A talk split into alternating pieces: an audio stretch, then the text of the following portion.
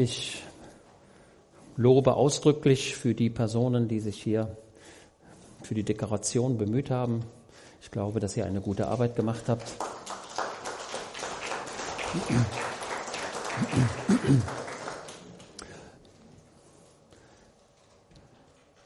Ja, und achtet darauf, wir haben unten vom Grundsatz her immer nur so Kerzen mit einer LED-Lampe. Ne? Wir müssen auch hier so ein bisschen die Belange des Brandschutzes wahren.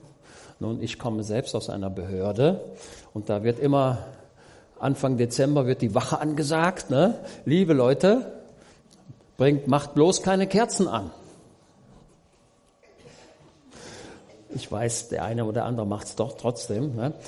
Aber der Dienstherr kann hinterher sagen, ich habe es euch gesagt. Ne? Also wir müssen auch hier die Belange des Brandschutzes wahren und auch immer sehen, dass wir keine Unfälle machen. Und wir müssen auch Energie sparen. Auch hier bitte ich um Verständnis. Aufgrund der allgemeinen Lage hier in Europa auf diesem Globus wollen wir auch ein bisschen nachhaltig sein und ähm, Gas und Strom sparen. Natürlich auch mit dem Gedanken, auch ein wenig Geld zu sparen. Das gehört auch dazu. Ähm, wir haben so ein paar Decken beschafft und wenn die nicht ausreichend sind, werden wir noch mehr besorgen. Ich habe Verständnis dafür, dass gerade die Damen, also ich fühle mich gerade ganz wohl, also für mich ist jetzt in Ordnung, was die Temperatur betrifft. Äh, aber Damen haben, wünschen immer zwei Grad mehr. Das ist völlig normal. Der Gernot meinte, das sei Eisenmangel, könnte sein oder irgendetwas. Müssen wir mal so eine Eisenbahnschiene hier äh, ins Essen mischen. Ich bedanke mich auch vorab für die, für ihr, die ihr ein paar Brötchen gemacht habt und ein bisschen Kuchen besorgt. Das ist sehr schön. Daran wollen wir festhalten. Ja, wir sind eine große Familie und so soll es sein und so soll es bleiben. Ja, wir haben eine ereignisreiche Woche hinter uns und auch in meinem Kopf sind viele Gedanken bewegt worden, was ist da passiert und wieso und warum und ich habe auch so ein bisschen Antworten gefunden, aber letztendlich hundertprozentige Klarheit habe ich da auch nicht. Ähm, heute Morgen ähm, bin ich nur ein Werkzeug, hoffe ich doch, in den Händen Gottes. Ähm, ich verstehe mich immer nur so als Handlanger, als derjenige, der die, der die Brocken Brot nimmt und verteilt. Ich bin nicht der Bäcker, ich habe das Brot nicht gemacht. Jesus ist das Brot des Lebens. Er ist der König. Er hat das Brot vermehrt. Aber er sprach zu seinen, er nahm seine Jünger, die ihm dann dabei halfen.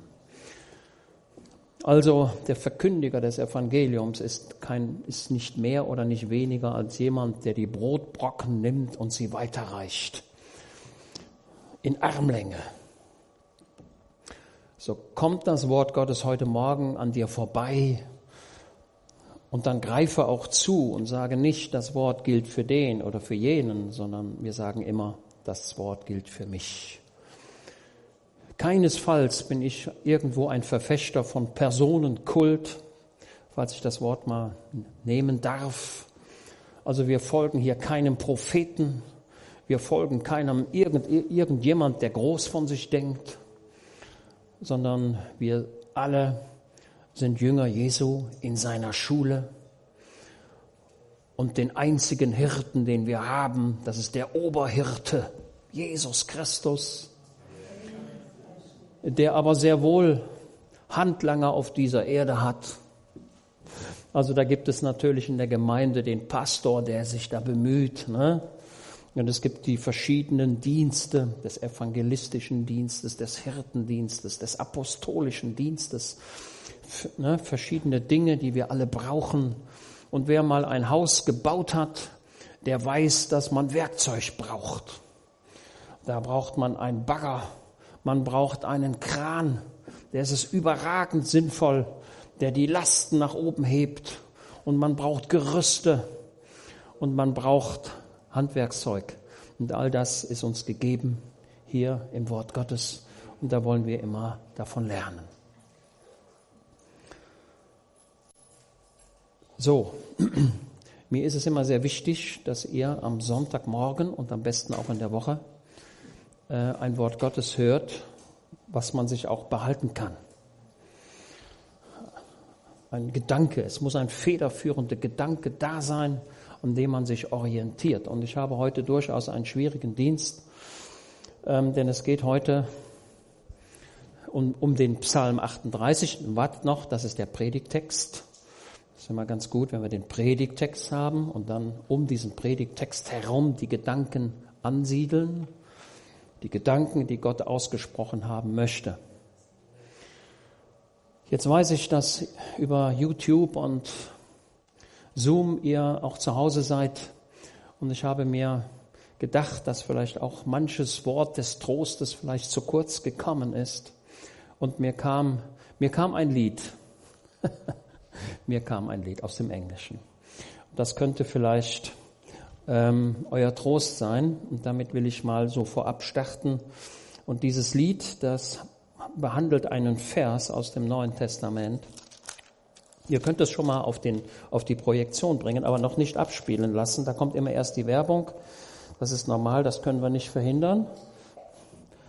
Lukas 24. Da sagten die Leute, um die es hier geht, als sie Jesus bei sich hatten und er ihnen die Schriften öffnete, von Mose und von allen Propheten, das, was ihn betraf. Und sie erkannten, Mensch, was ist das für ein Mensch hier? Und sie nötigten ihn und sagten, bleibe bei uns, denn es ist, denn es ist gegen Abend und der Tag hat sich schon geneigt. Die Sonne ging schon unter. Es wurde immer dunkler. Ne? Der Tag hat sich geneigt. Und wenn sich der Tag neigt ähm, und es immer dunkler wird, dann kann auch manche Seele davon betroffen sein. Herr, bleib bei mir. Und das hat der Jesus getagt. Und er ging, was hat Jesus getan? Und er ging hinein, um bei ihnen zu bleiben. Das müssen wir auch lesen. Und es gibt, ja, jetzt habt ihr dieses Lied hier, dieses wunderbare Lied. Das wurde geschrieben von einem Pastor aus Schottland, der schottisch-anglikanischen Kirche, 1800 so und so. Und dieser Mann, der war Zeit seines Lebens krank. Er war nicht von gesunder Statur, so ähnlich wie Ludwig Hofacker. Den kennt er, glaube ich, ne? Ludwig Hofacker aus dem Süddeutschen. Trotzdem hat er dem Heiland gedient, wie er nur konnte. Und dann merkte er doch eines Tages, dass es mit ihm zu Ende gehen würde. So, bericht, so berichtet es die Geschichte. Und ja, und er kam im Zweifel darüber. Herr, was ist mit mir? Mein körperlicher Zustand wird immer schwächer und ich merke, es geht mit mir zu Ende. Und dann schrieb er dieses Lied. Herr, bleib bei mir. Und es gibt dieses Lied, soweit ich weiß, ich weiß gar nicht, ob es das auch in Deutsch gibt. Gibt es das auch in Deutsch? Ja, na gut. Wunderbar. Aber der englische Text ist perfekt. Also jede Übersetzung ist letztendlich nur ein Krüppel. Bleib bei mir. Schnell schon bricht der Abend an. Er merkt, die Seele, in welchem Zustand sie sich befindet. Der Tag ist gegangen, der Abend kommt. Die Dunkelheit vertieft sich. Herr, bleib bei mir. Abide with me. Bleib bei mir. Herr, ich brauche dich. Merkt ihr, wie die, wie die Seele angefochten wird? Und wie sie sich sehnt, Herr, bleib bei mir, ich muss dich haben. Und das wünsche ich jedem, dass er Jesus in seinem Herzen hat und hält und behält für sein ganzes Leben. Auch wenn sich das Leben zu Ende neigt. Wenn andere mir keinen Trost spenden können und Unbehagen sich einschleicht, so bist du doch die Hilfe der Hilflosen. Wir haben unsere Nachbarn gegenüber, junge, junge Familie, die Mutter ist schwanger. Und ähm, jetzt hat die junge Mutter das Fruchtwasser verloren. Und das Kind hat keine Feuchtigkeit mehr. So, drück, so habe ich es so, dass es so, die Ilka wird es besser wissen, was davor liegt. Und jetzt wissen, jetzt weiß man nicht, was, wie die Zukunft ist. Was ist, was soll passieren? Und dann haben wir gesagt, Herr, wir sind hilflos. Ich kann nichts machen, gar nichts.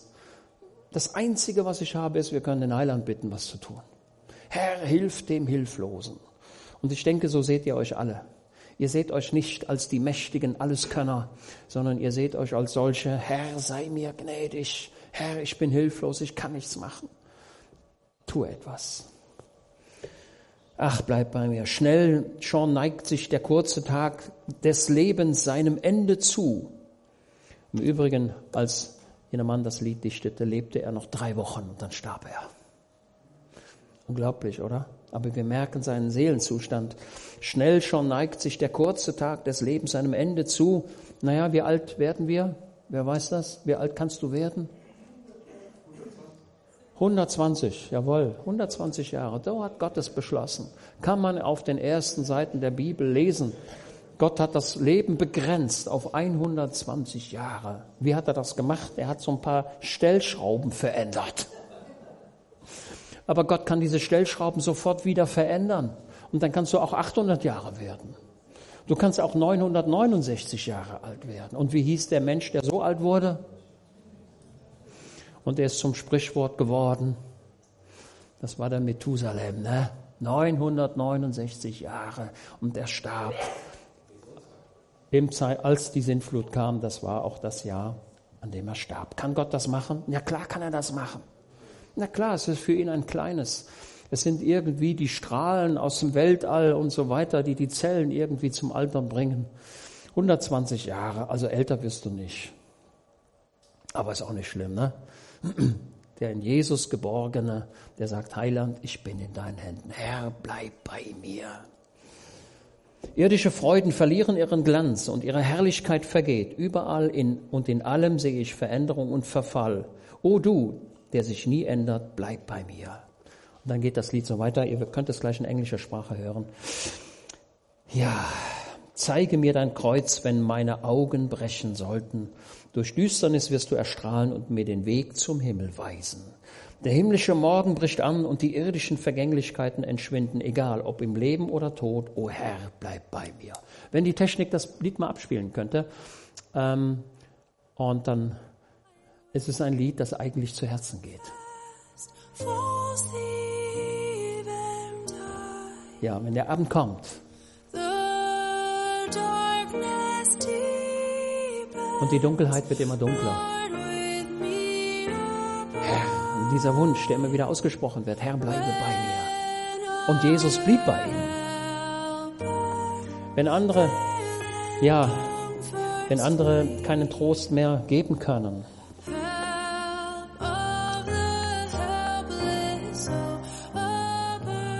Helfer der Hilflosen, Herr, bleib bei mir.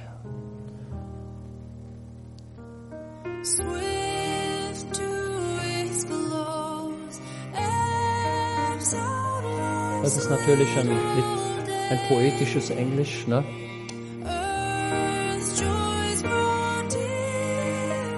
Ja, die irdischen Freunde, sie werden immer schwächer.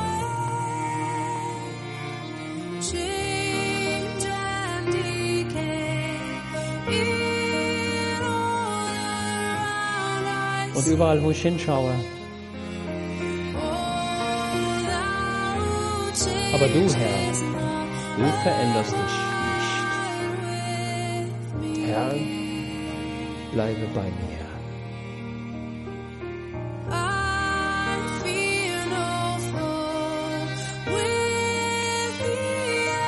Ich fürchte keinen Feind.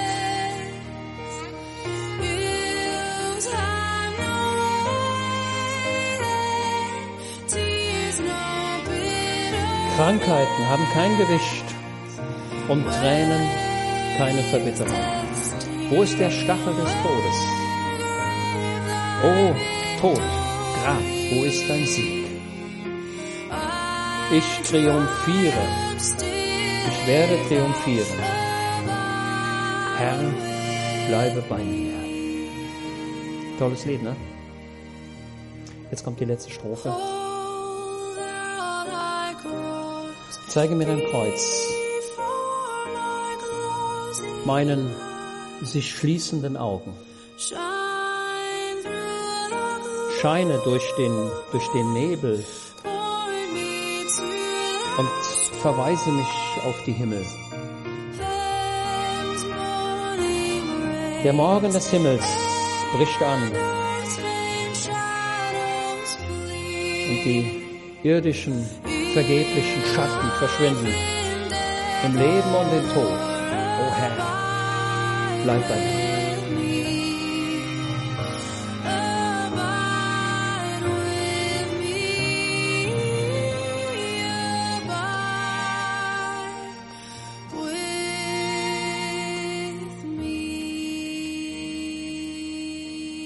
Ja, danke schön. Danke, dass die Technik das so prima einspielen kann. Das Lied ist 170 Jahre alt und ist Trost gewesen für viele Generationen. Und es ist ein Lied, das zu Herzen geht.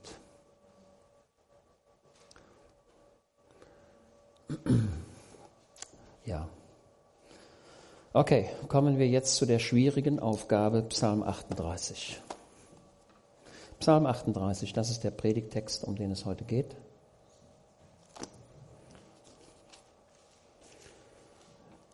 Und das ist durchaus eine Herausforderung, über diesen Psalm zu sprechen. Und möchte deutlich sagen, dass der Jünger Jesu von vielen Anfechtungen und Problemen betroffen ist und als Paulus sich bekehrte, das habe ich schon vor vielen Jahren irgendwann mal verstanden, kam ja jener Ananias, ne?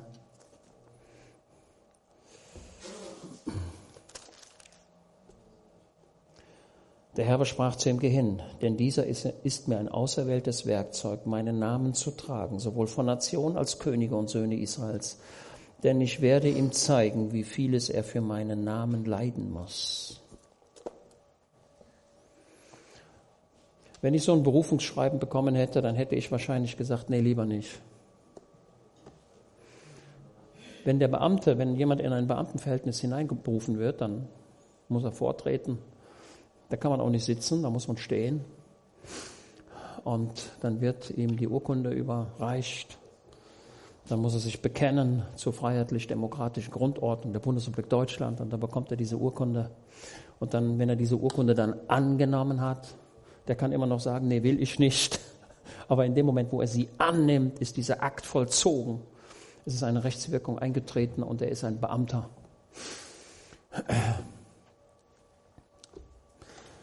Also es gibt eine Berufung, es gibt eine, einen Startpunkt. Und der Startpunkt im Leben des Paulus war, und ich werde ihm zeigen, wie vieles er für meinen Namen leiden wird. Und hat Paulus viel gelitten um Christi willen? Ja.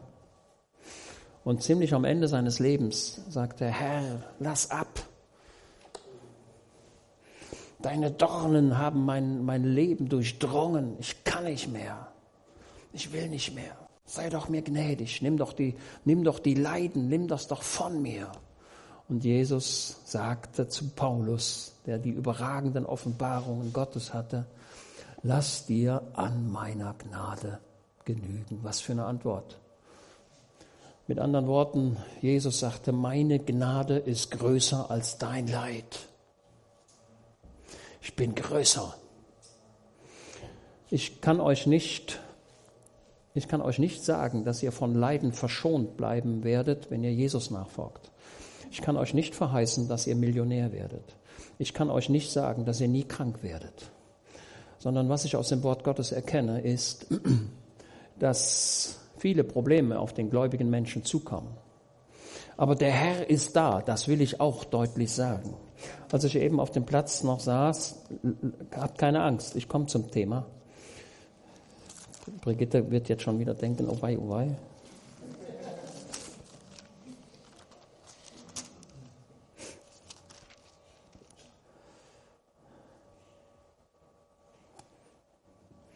Und da sagt Paulus an den Korinther, deshalb habe ich Wohlgefallen an Schwachheiten, an Misshandlungen, an Nöten, an Verfolgungen, an Ängsten um Christi willen Ey, was sagt der Paulus? Soll ich es nochmal lesen?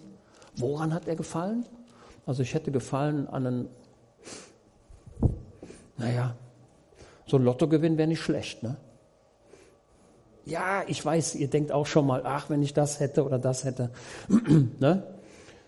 Oder ihr braucht ein neues Auto und sagt, Mensch, das wäre doch schön, wenn mein Nachbar, der hat so ein tolles Auto, wenn der sagt, Mensch, ich habe ich hab hier, mein Fuß ist kaputt, ich schenke dir mein Auto, fahr damit los, dann würdet ihr sagen, ja wunderbar, das wäre doch wunderbar, wenn das so wäre.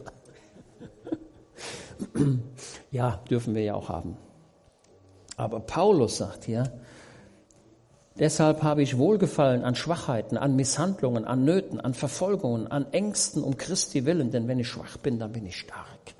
Und ich sage euch ein Geheimnis, warum, warum wir in unserem christlichen Leben viele Probleme haben. Krankheitsnöte, Ängste, Todesängste, auch das.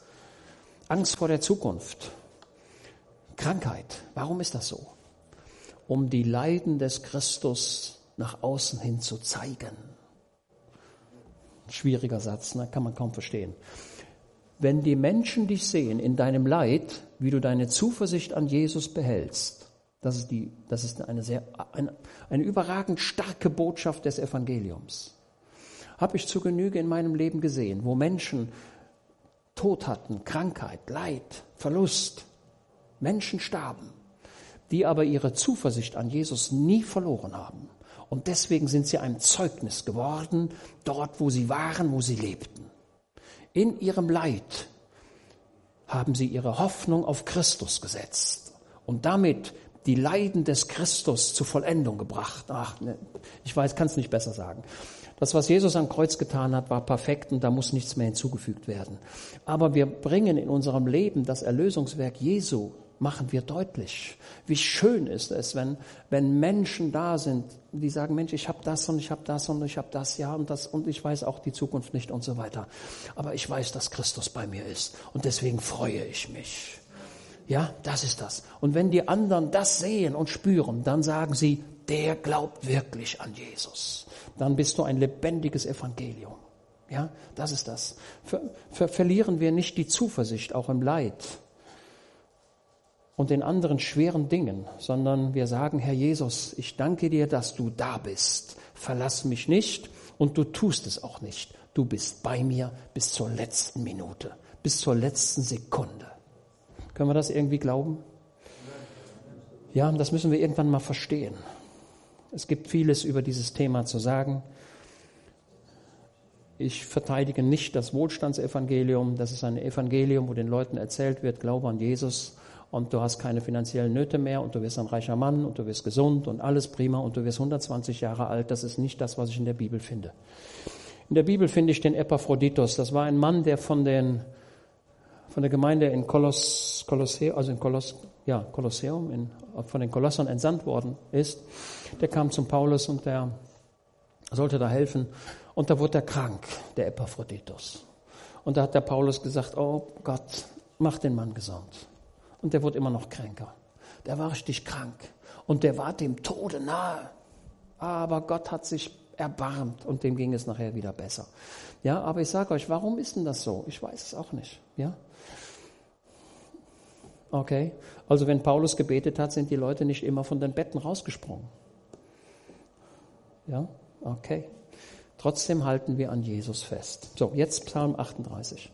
So, der Psalm 38, das ist ein sogenannter Bußpsalm. Und von diesen Bußpsalmen gibt es in den Psalmen sieben Stück. Nämlich, der sollten wir auswendig kennen, 6, 32, 38, 51, 151, 51 ist das, wo David über seine Schuld mit Bathseba nachdenkt, wo er seine Situation schildert. Und dann auch hinten noch 103, 140 irgendwo. Also es gibt sieben Bußpsalmen und der Psalm 38 ist der dritte in dieser Reihe. Und es ist nicht so einfach, über diesen Psalm zu sprechen. Ähm, ein Psalm von David zum Gedächtnis. Diese Formulierung zum Gedächtnis kommt in den Psalmen nur zweimal vor, einmal hier und im Psalm 70. Zum Gedächtnis. Ein Psalm zum Gedächtnis. Und hier wirft sich schon die erste Frage auf, ja, woran soll ich mich denn erinnern? Woran dann soll denn erinnert werden? Will David sich selbst an diesen Psalm erinnern zum Gedächtnis? Sollen wir uns daran erinnern? Er soll zu uns sprechen. Aber ich glaube, dass, die primäre, dass das primäre Verständnis darin besteht, Ein Psalm von David zum Gedächtnis, Herr, erinnere dich an mich, ich brauche dich. Das ist mein Verständnis des Begriffes zum Gedächtnis. Herr, erinnere dich an mich. David möchte sich bei Gott in Erinnerung rufen. Herr, erinnere dich an mich. Ja, was ist denn los?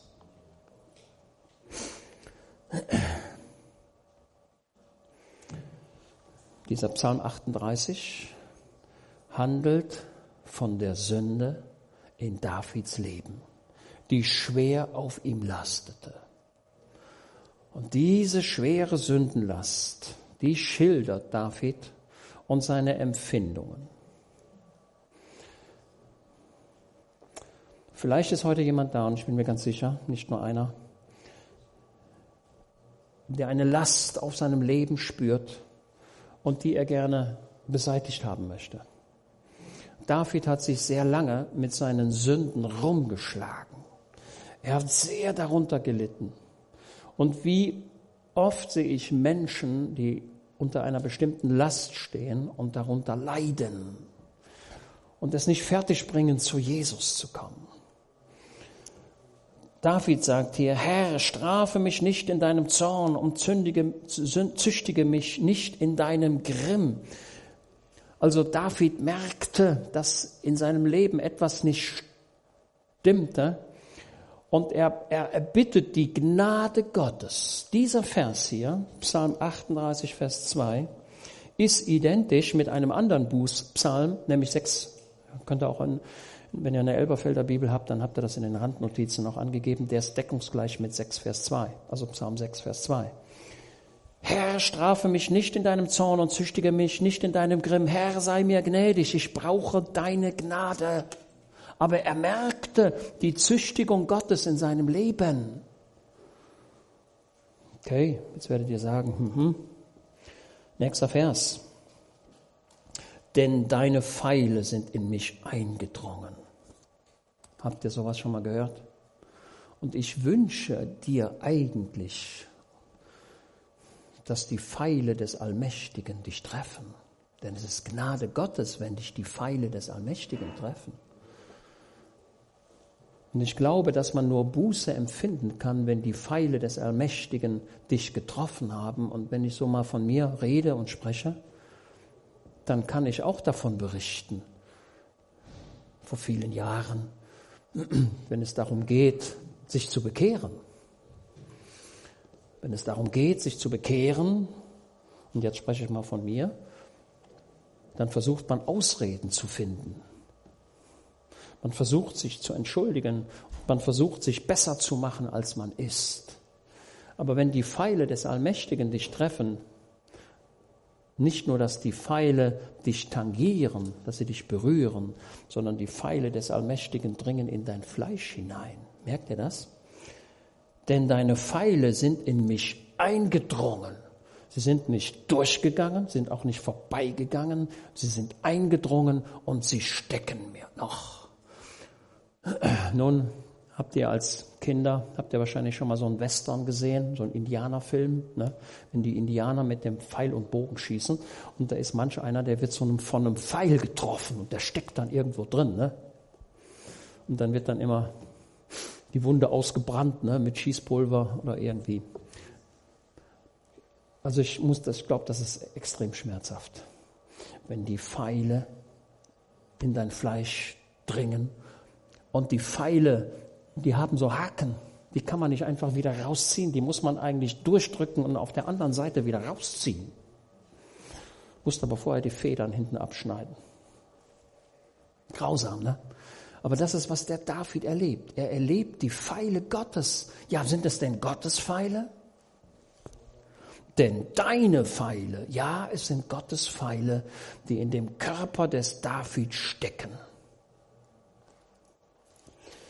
Wenn ihr an dieser Stelle mal in das Buch Hiob hineinschaut, dann werdet ihr sehen, dass der Hiob dasselbe erlebt hat. Hiob 6, Vers 4. Hiob 6, Vers 1, ein paar Seiten nach vorne. denn die Pfeile des Allmächtigen sind in mir, sagt Hiob. Er ist von den Pfeilen des Allmächtigen getroffen. Das ist das, ich sage mal vorab, das ist die Gnade Gottes, wenn das so ist.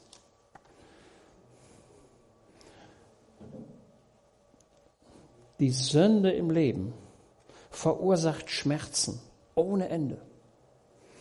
Und es gibt nur einen, eine Möglichkeit, das ist zu Jesus zu kommen. Eine andere Möglichkeit gibt es im Leben nicht. Also auch der Hiob berichtet davon, dass die Pfeile des Allmächtigen in ihm drin stecken.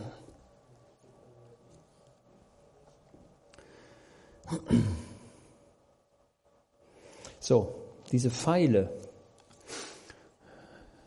kann man, wie, wie, kommen die Pfeile? Kommen die plötzlich oder sagt der, Bogen, der Bogenschütze, ey, pass mal auf, ich schieße jetzt? Die Pfeile kommen immer unerwartet und plötzlich. Und sie treffen dich. Ich wiederhole nochmal, und es ist die Gnade Gottes, dass sie dich treffen. Also Probleme im Leben, Trübsale, Krankheiten, Leiden, Tod, Arbeitsplatzverlust kommen plötzlich. Sie können plötzlich kommen und in deinen Körper eindringen. Und sie verursachen viel Schmerz, Entzündungen, Leid. Und dann sagt David, und deine Hand hat sich auf mich herabgesenkt als wenn David immer kleiner wird. Die Hand des Allmächtigen liegt auf ihm. Auf die Frage, wie müssen wir uns das vorstellen? Ich glaube, dass in dem Seelenleben des David es dunkler und dunkler wurde und er verzweifelte an sich selbst und an der Welt. Vielleicht verzweifelte er an seinem Gott auch und sagte, Herr, warum muss ich das erleben? Was ist los? Und wenn wir in unser, wenn wir in unser eigenes Leben schauen, in unser Umfeld, dann merken wir überall, Probleme, Krankheit, Leid. Diese junge Frau, von der ich sprach, wird vielleicht das Kind verlieren. Ich weiß es nicht.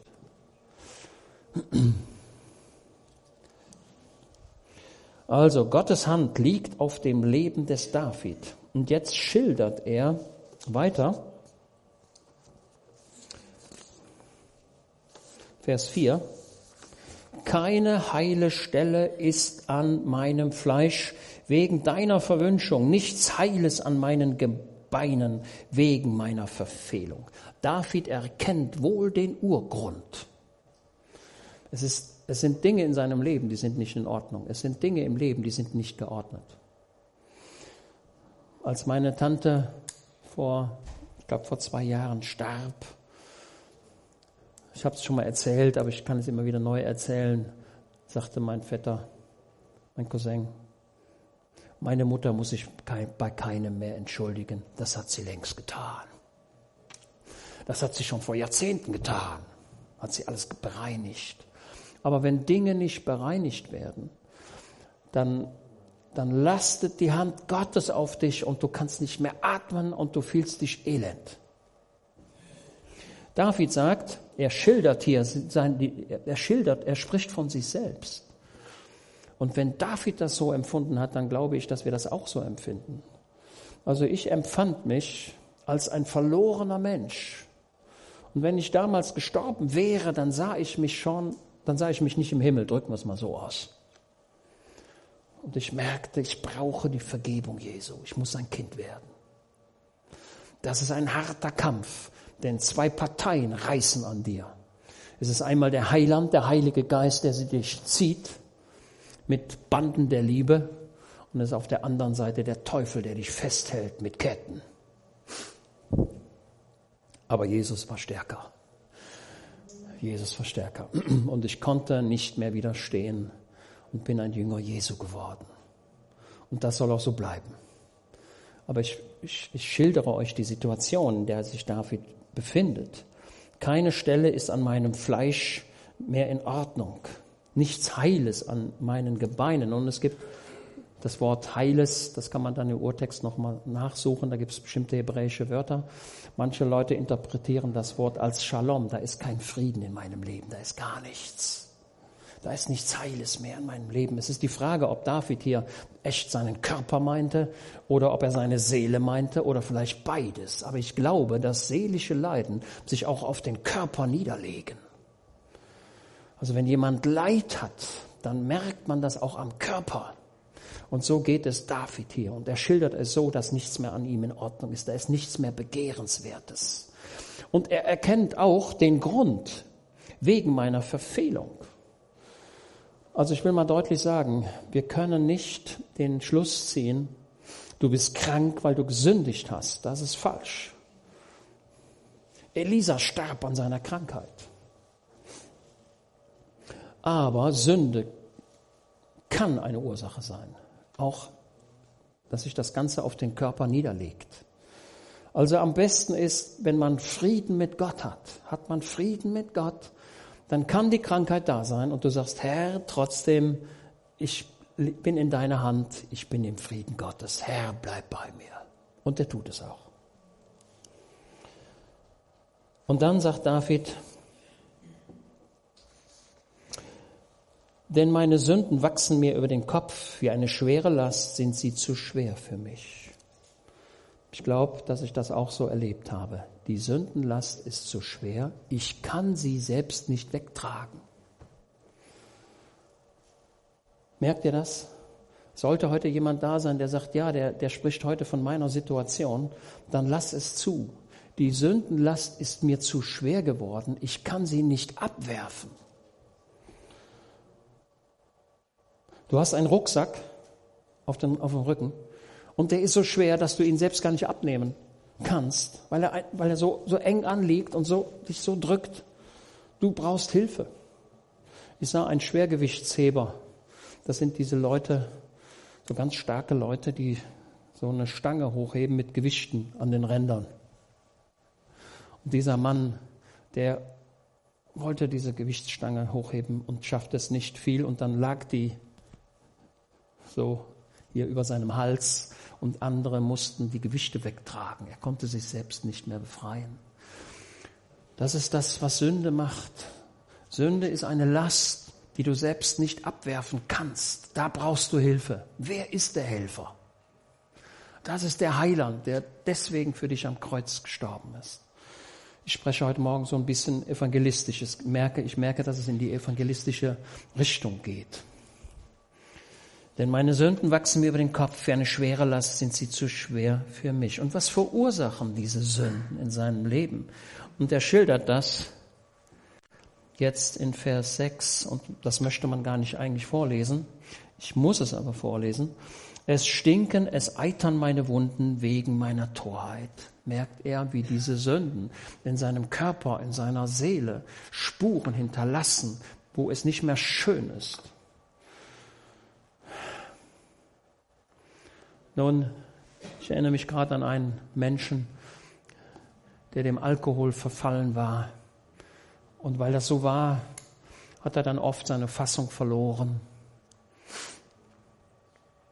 und hat Unsinn gemacht in seinem betrunkenen Zustand.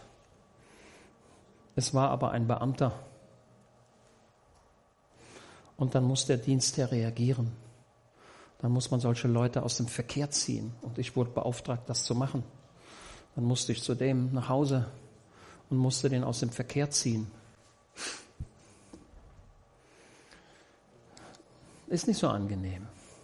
Schaut, David sagt, es geht eine unangenehme Atmosphäre von mir aus. Man möchte nicht in meiner Gegenwart sein.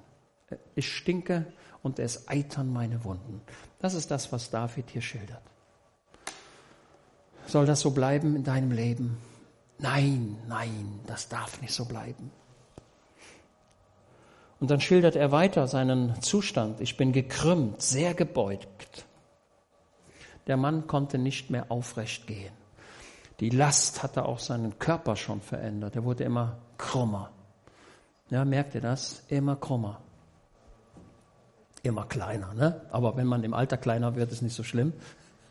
Aber hier geht es um die Sündenlast die auf ihm liegt und die auch seine, seine, seine äußere Erscheinung verändert. Und jetzt sehen wir einen Blick in die Seele, denn Den ganzen Tag gehe ich trauernd einher. Merkt ihr? Er hat Trauer den ganzen Tag. Die gesamte Lebensfreude ist weg. Wie will David ein Zeugnis sein? Er kann kein Zeugnis sein. Wenn du traurig bist heute oder wenn Trauer dein Leben erfasst hat, wenn Verzweiflung dein Leben erfasst hat, dann gibt es eine gute Botschaft heute. Komm zu Jesus. Das sehen wir auch am Ende des Psalms, wo David, ich greife mal vorweg, wo David dann darin mündet, Herr, eile mir zur Hilfe, du bist meine Rettung. Habt ihr das? Boah, das ist eine, also der, der Evangelist hat immer, der hat es immer gut, weil er immer eine gute Botschaft verkündigen kann. Das ist fantastisch, weil die Gnade Gottes so groß ist. Den ganzen Tag gehe ich trauernd einher. Und jetzt legt er noch eins drauf. Denn vollbrannt sind meine Lenden und keine heile Stelle ist an meinem Fleisch. Wofür stehen die Lenden in deinem Leben? Was ist mit Jakob gewesen? Was ist mit, ja, was hat Jakob, was hat Jakob erlebt? Wo ist der beschädigt worden? Der arme Mann, der Jakob. Nachdem Gott ihn geschlagen hatte, hinkte er. Der hatte den Rest seines Lebens einen Stock. Oder vielleicht so ein Gehfrei, wenn es die damals schon gab. Weiß ich nicht. Und das Zeichen, das hat er lebenslang getragen. Ja? Aber eins war klar, Jakob hatte verstanden, es kommt nicht auf meine Kraft an. Meine Kraft, mein, mein Kämpfen hilft mir nicht. Ich brauche die Gnade Gottes in meinem Leben. Habt ihr das? Schau nicht auf dein Problem. Ja? Freue dich, wenn du dieses oder jedes Problem hast und sag, Herr, deine Gnade ist größer als mein Problem. Werde du sichtbar in meinem Problem. Und jetzt sagt David Vers 9, jetzt muss ich mal gucken. Ja.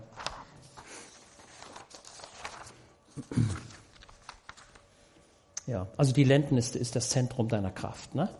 Da, dafür stehen die Lenden.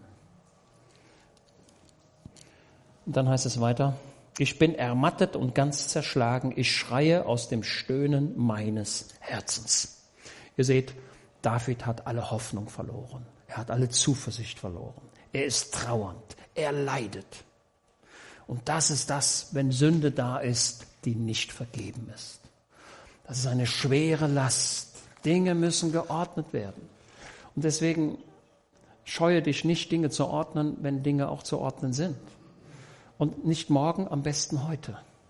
Dinge müssen erledigt werden, sie müssen bereinigt werden, damit die Last wegkommt. Ja, Herr, Vers 10. Jetzt kommt so ein kleiner Aufblick. Ne, ihr merkt den kranken, beschädigten David, und jetzt blickt er so ein bisschen zum Himmel, Vers 10. Herr, vor dir ist all mein Begehren. Seht ihr? Schaut mal, was der David sagt. Er sagt, Herr, ich begehre dich. Das Einzige, was ich begehre, ist nicht jetzt schnell gesund zu werden oder dieses Problem gelöst zu werden, sondern mein vordringliches, mein primäres, mein primäres Ziel ist, Gnade bei dir zu haben. Ich möchte wissen, Herr, bist du bei mir. Habt ihr den Gedanken? Ja? Das, also die Priorität in unserem Leben muss immer sein, ist Jesus bei mir? Nicht einen Schritt ne, will ich gehen ohne ihn. So nehme ich an die Hände bis an mein Seligende. Herr, ich will an deiner Hand gehen. Das ist das Begehr des David. Und er sagt nicht, das ist so ein bisschen von meinem Begehren, sondern das ist all mein Begehren. Und mein Seufzen ist nicht vor dir verborgen. Herr, du siehst mich doch.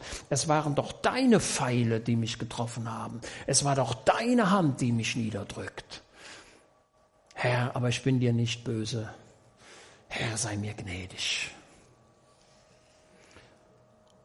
Weiter, mein Herz pocht. Verlassen hat mich meine Kraft. Und das Licht meiner Augen, auch das habe ich nicht mehr. Ja, was meint er denn damit? Konnte er nicht mehr sehen? Ist er blind geworden? Ich glaube, dass er keine Tränen mehr hatte. Die Tränen haben ihm das Licht der Augen genommen. Merkt ihr den David in seinem Zustand, wie offen er von sich selbst spricht? Ist das nicht beachtlich? Und er sagt, ich habe keine Tränen mehr. Selbst meine Augen gehen nicht mehr. So, jetzt passt mal auf. Sünde im Leben, die nicht vergeben ist, hat drei Konsequenzen. Einmal, ich habe es mir extra hingeschrieben, Sünde führt zu einer Dissonanz, zu einem Ungleichgewicht, zu einer, zu einem, zu einem, ja, zu einer Diskrepanz, ja, zu einem, wie sagt man, zu einem Problem zwischen Leib und Seele. Sünde hat eine Auswirkung auf die Seele und hat auch eine Auswirkung auf den Körper. Da haben wir eine Wechselwirkung. Die zweite Wirkung ist, dass Sünde sich auch auf das Verhältnis mit anderen Menschen auswirkt. Das ist eine weitere Folge der Sünde, wo andere Leute sagen, Mensch, ich muss Abstand nehmen, was ist da mit dem los? Wir haben ihm Zuneigung gegeben, aber ich merke, das funktioniert da nicht. Also, es gibt eine Dissonanz, ein Problem zwischen Körper und Seele. Es gibt ein Problem mit anderen Menschen und das Dritte ist, es gibt ein Problem zwischen mir und dem Heiland. Das sind die drei Wirkungen, die dann eintreten, wenn Sünde im Leben ist, die nicht vergeben worden ist. Denn David sagt, meine Lieben und meine Gefährten stehen fernab von meiner Plage und meine Verwandten stehen von ferne. Vers 12. Habt ihr den?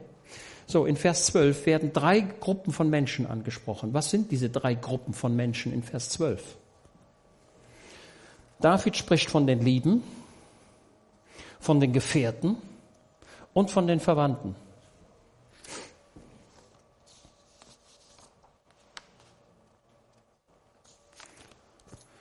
Ähm, Im 1. Samuel Kapitel 18 da heißt es, und das ganze Volk liebte David. Alle liebten David. Aber hier sagt er, keiner liebt mich. Also die Lieben, das sind die, das sind die Leute, mit denen du zu tun hast. Meine Lieben und meine Gefährten, das sind für mich, ähm, das sind dann so Leute wie, wie, deine, wie deine Arbeitskollegen, die Leute, mit denen zu tun, mit denen du auch zu tun hast stehen fernab von meiner Plage und meine Verwandten stehen von ferne. Also es sind drei Gruppen, die hier genannt werden. Das sind Leute, die dir lieb waren. Das sind Leute, mit denen du zu tun hast und das sind sogar deine Verwandten. Die Verwandten, das, ist, das sind die Eltern, das sind die Kinder, das ist Onkel, Tante, Geschwister, das sind die Verwandten. Und alle diese drei Typen von Menschen stehen ab und wollen mit David nichts mehr zu tun haben. Könnt ihr, das, könnt ihr euch das vorstellen? Sünde, die im Leben bleibt, trennt von Menschen, die dir lieb, die dir lieb waren. Ich drücke es mal so aus. Schaut, welche Wirkung die Sünde hat. Und jetzt legt David im Vers 13 noch eins drauf. Die nach meinem Leben trachten, legen Schlingen und die mein Unglück suchen, reden von Verderben und sinnen auf Betrug den ganzen Tag. Es kommen auch noch Leute hinzu, die ihm bewusst Übles wollen.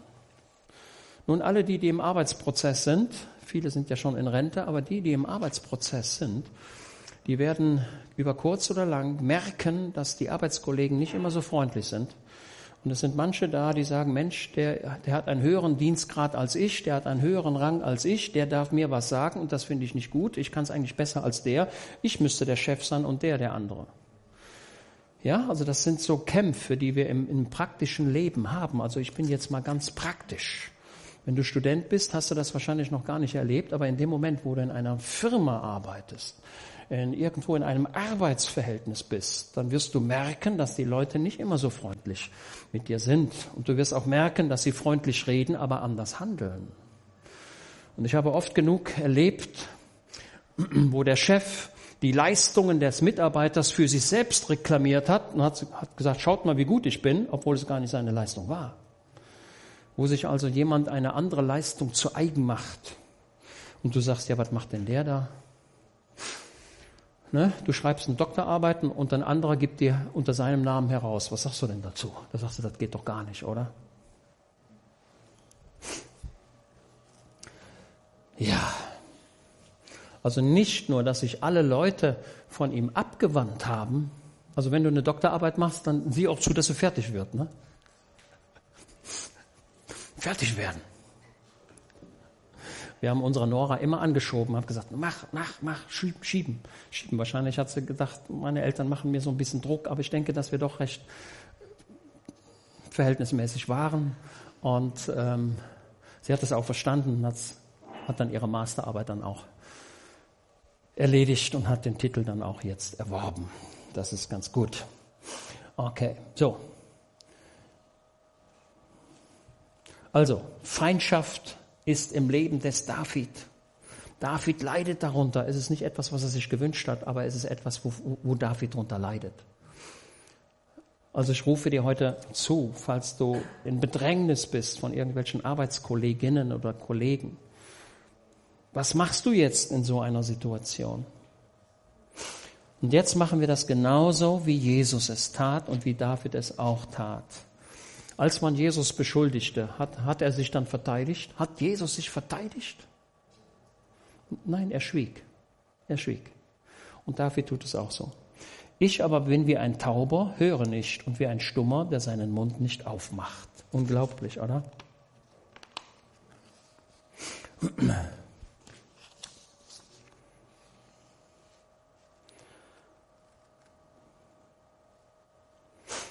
Jetzt kommt der nächste Gedanke, äh, Vers 14 und, Vers 14 und 15. Ähm, das ist so ein Parallelismus. Ein Gedanke wird von verschiedenen Seiten aus beleuchtet. Im Grunde ist es hier eine dreifache Wiederholung eines Gedanken. Der ist nochmal ein bisschen stärker. Ich aber bin wie ein Tauber, höre nicht, obwohl er hörte. Ich bin wie ein Stummer, er konnte reden, aber er sprach nicht. Ja, ich bin wie ein Mann, der nicht hört und in dessen Mund keine Entgegnungen sind. Diese Entgegnungen, die hier gemeint sind, in manchen Übersetzungen steht da, ich antworte nicht. Das sind die Diskussionen. Das ist das, was hier gemeint ist. Ich diskutiere nicht. Also, es gibt Lebenssituationen, die du einfach hinnimmst. Fange nicht an, dich zu verteidigen. Fange nicht an, hier eine Diskussion äh, loszutreten, sondern sag, Herr Jesus, ich tue es so, wie du es getan hast. Du hast dich nicht verteidigt. Was sagt das Wort Gottes? Die Rache ist mein, spricht der Herr. Ich muss nicht selbst handeln, Gott tut das für mich. Also ich bin heute ganz praktisch, ja, ihr merkt, Psalm 38, darum geht es heute. Ja, und hier haben wir ganz praktische Anweisungen für unser Leben. Ja? Okay, also nimm auch mal Ungerechtigkeiten ganz einfach hin. Und ich habe die Erfahrung gemacht, dass dann vielleicht andere sagen, Mensch, der hätte ja eigentlich aus der Hose springen müssen und so weiter. Mensch, der hat das einfach so akzeptiert. Boah. Und beim nächsten Mal ist das auch so. Und irgendwann wird die Verachtung wechseln in eine Hochachtung. Da wird der Chef sagen, Mensch, der hätte eigentlich hier was machen müssen. Ich weiß ganz genau, dass der recht hatte. Er hat nichts gemacht, wunderbar, um des Friedens willen. Ne? Wichtige Sache, das ist eine gute Strategie, ähm, einfach mal Dinge zu hören, aber trotzdem nicht zu hören. Gernot und ich sprachen eben noch, manchmal brennt es mir unter den Nägeln, irgendwo was zu sagen. Aber was sagt der Psalmist hier? Mhm und in dessen Mund keine Entgegnungen sind. Ja, ich bin wie ein Mann, der nicht hört und dessen Mund keine Entgegnungen sind. David hat alle Dinge Gott überlassen. Aber er hat sehr wohl seine Schuld gesehen. Seine Schuld hat er nicht verleugnet, hat die Schuld auch keinen anderen gegeben.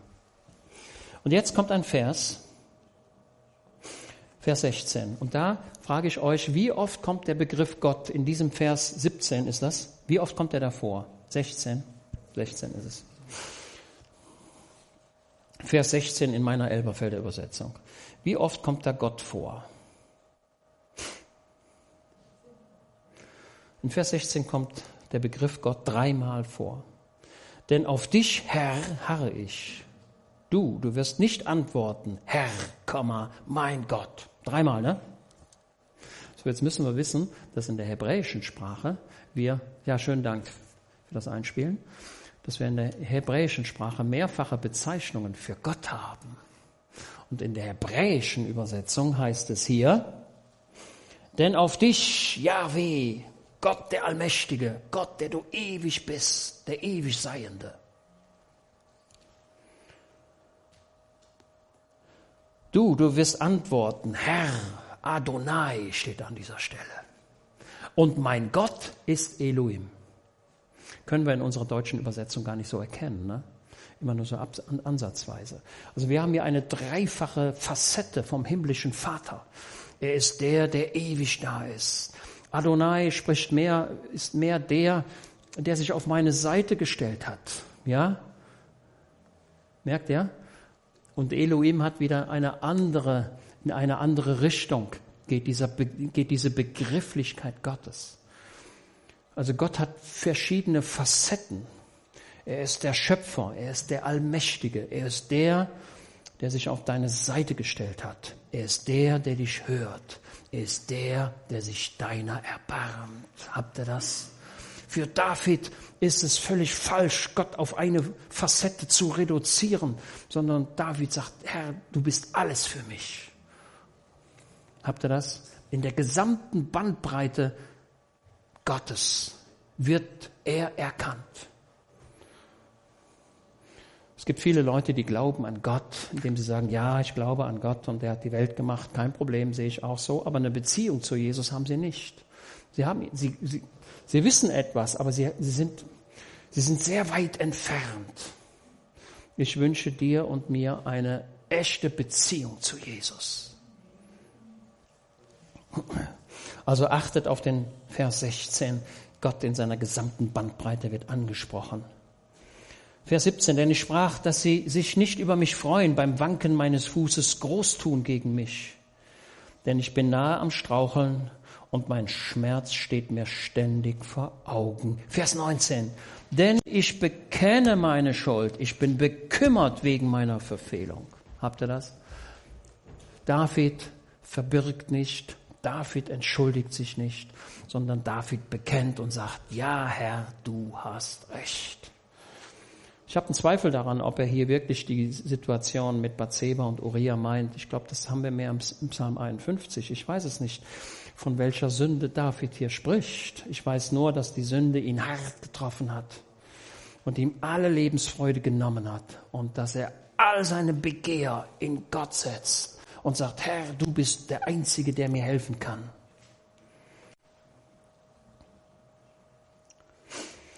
Ja, dann geht es weiter. Meine lebendigen Feinde sind stark und zahlreich sind die, sind, die ohne Grund mich hassen. Ja, sie vergelten Gutes mit Bösem, sie feinden mich an, weil ich dem Guten nachjage. Also David sagt, ich bin vom Besten getragen, aber ich merke, dass das nicht erwidert wird und es sind eine ganze Menge Leute da, ich tue Gutes und ich merke, dass sie aber nicht Gutes tun, sondern eine Situation auch noch verbösern. Ne? Kennt ihr den Begriff? Der Lateiner sagt immer Reformatio in peius, die Veränderung in das Böse hinein.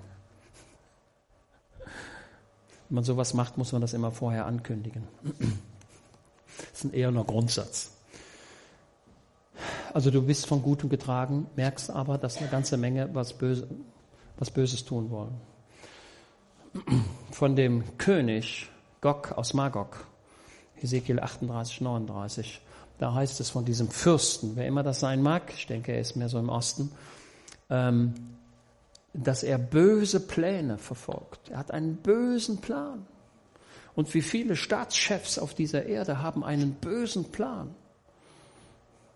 Und wie viele Leute denken darüber nach, ihr Staatsgebiet zu vergrößern und Leute zu vertreiben? Und wenn wir in die Geschichte hineinschauen, dann sehen wir genau das, wo Nationen größer wurden und wieder kleiner wurden. Die, die Meder, die Perser,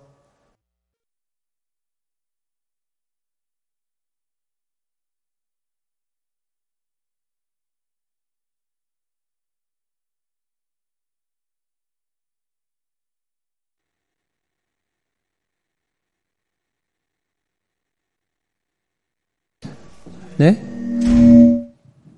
So, jetzt geht's wieder. Danke.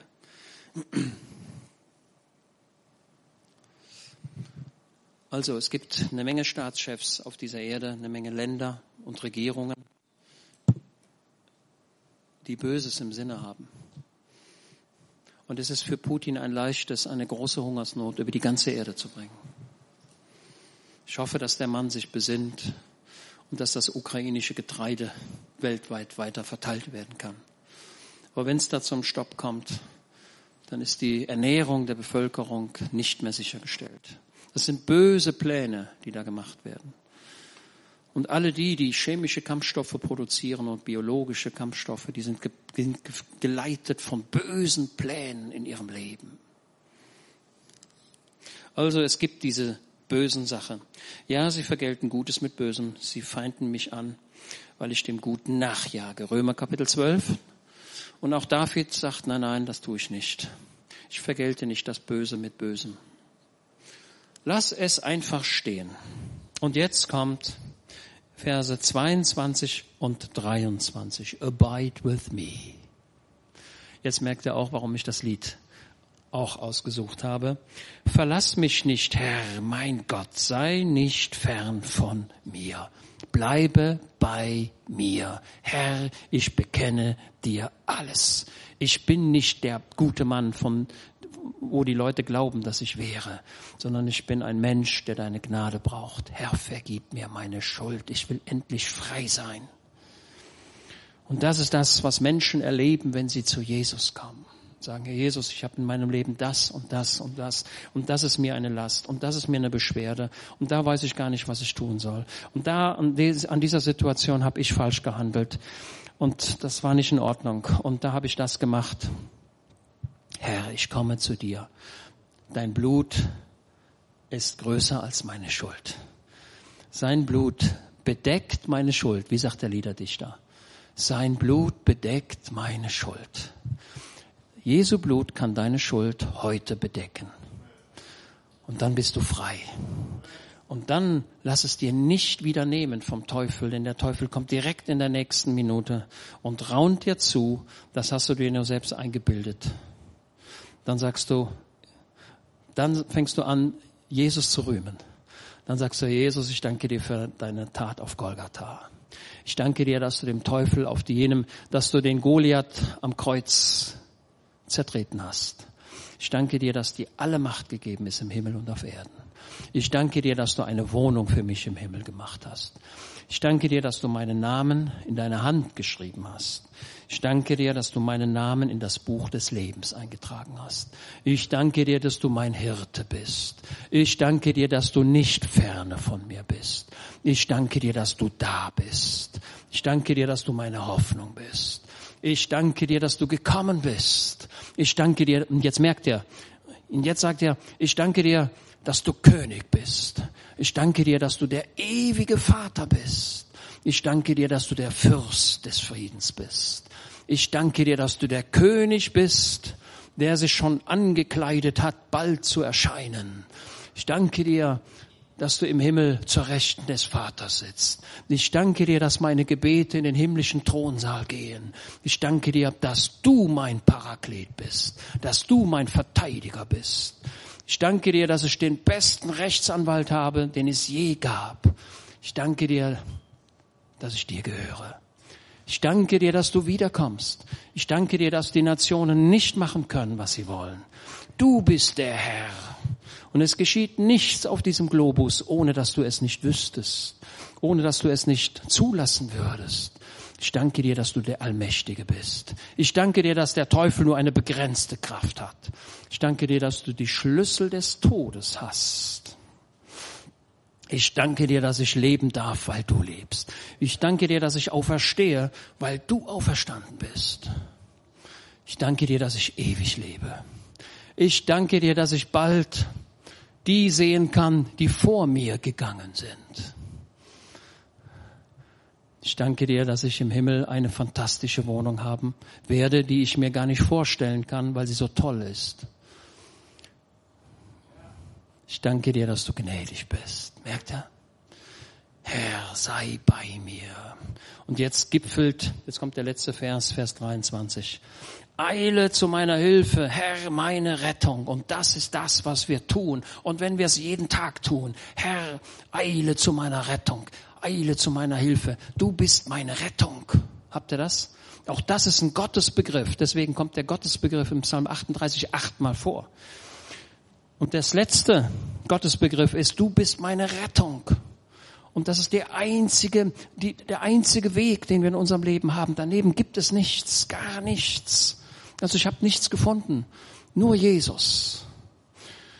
Und wie wünsche ich es für heute Morgen, dass jeder heute zu Jesus kommt. Was es auch sei. Wenn du sagst, ja, ich habe meine Sünde noch nicht erkannt, kann auch sein. Dann bitte Gott.